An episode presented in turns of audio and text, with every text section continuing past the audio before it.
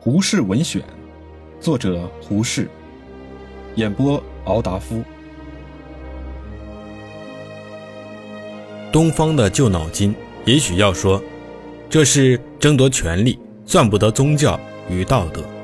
这里又正是东西文化的一个根本不同之点：一边是安分、安命、安贫、乐天、不争、认吃亏；一边是不安分。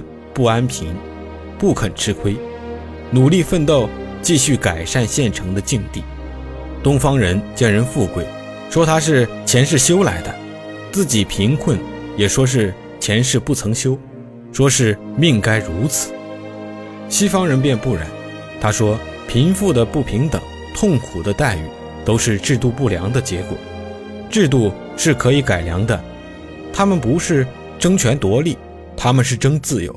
争平等，争公道，他们争的不仅仅是个人的私利，他们奋斗的结果是人类绝大多数人的福利，最大多数人的最大幸福，不是袖手念佛号可以得来的，是必须奋斗力争的。朋友们，究竟哪一种文化能够满足你心灵上的要求呢？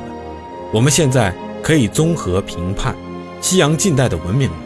这一系列的文明建筑在求人生幸福的基础之上，确然替人类增进了不少物质上的享受。然而，它也确然很能满足人类的精神上的要求。它在理智的方面，用精密的方法继续不停地寻求真理，探索自然界无穷的秘密。它在宗教道德的方面，推翻了迷信的宗教，建立合理的信仰，打倒了神权，建立了。人化的宗教，抛弃了那些不可知的天堂净土，努力建设人的国度、人世的天堂，丢开了那自称个人灵魂的超拔，尽量用人的新想象力和新智力去推行那充分社会化了的新宗教与新道德，努力谋人类最大多数的最大幸福。东方的文明最大特色是知足。西洋的近代文明的最大特色是不知足。知足的东方人自安于简陋的生活，故不求物质享受的提高；自安于愚昧，自安于不时不知，故不注意真理的发现与记忆器械的发明；自安于现成的环境与命运，故不想征服自然，只求乐天安命；不想改革制度，只图安分守己。不想革命，只做顺民。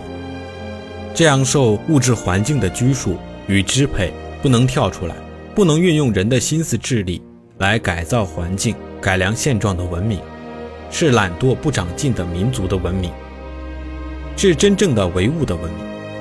这种文明只可恶意，而绝不能满足人类精神上的要求。西方人大不然，他们说，不知足是神圣的。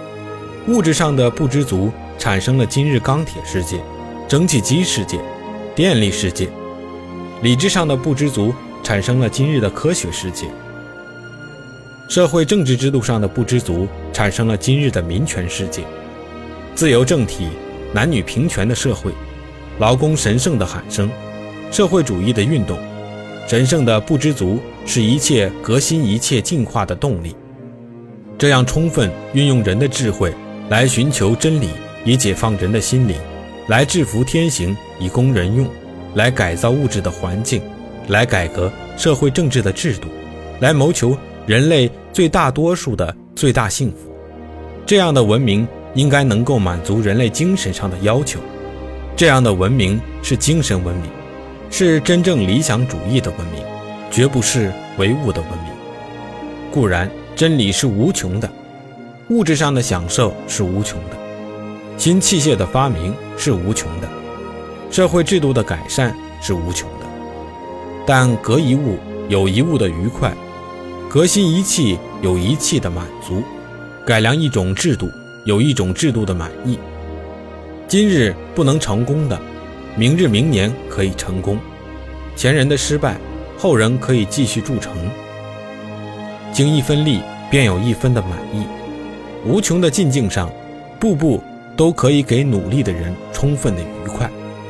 所以大诗人邓内孙借古英雄尤利西斯的口气唱道：“然而人的阅历就像一座穹门，从那中露出那不曾走过的世界，越走越远，永远走不到它的尽头。半路上不干了，多么沉闷呵！明晃晃的快刀，为什么甘心上锈？难道留的一口气就算得了生活了？朋友们，来吧！”去寻一个更新的世界是不会太晚的。用掉的精力固然回不来了，剩下的还不少呢。现在自然不是从前那样先天动地的身手。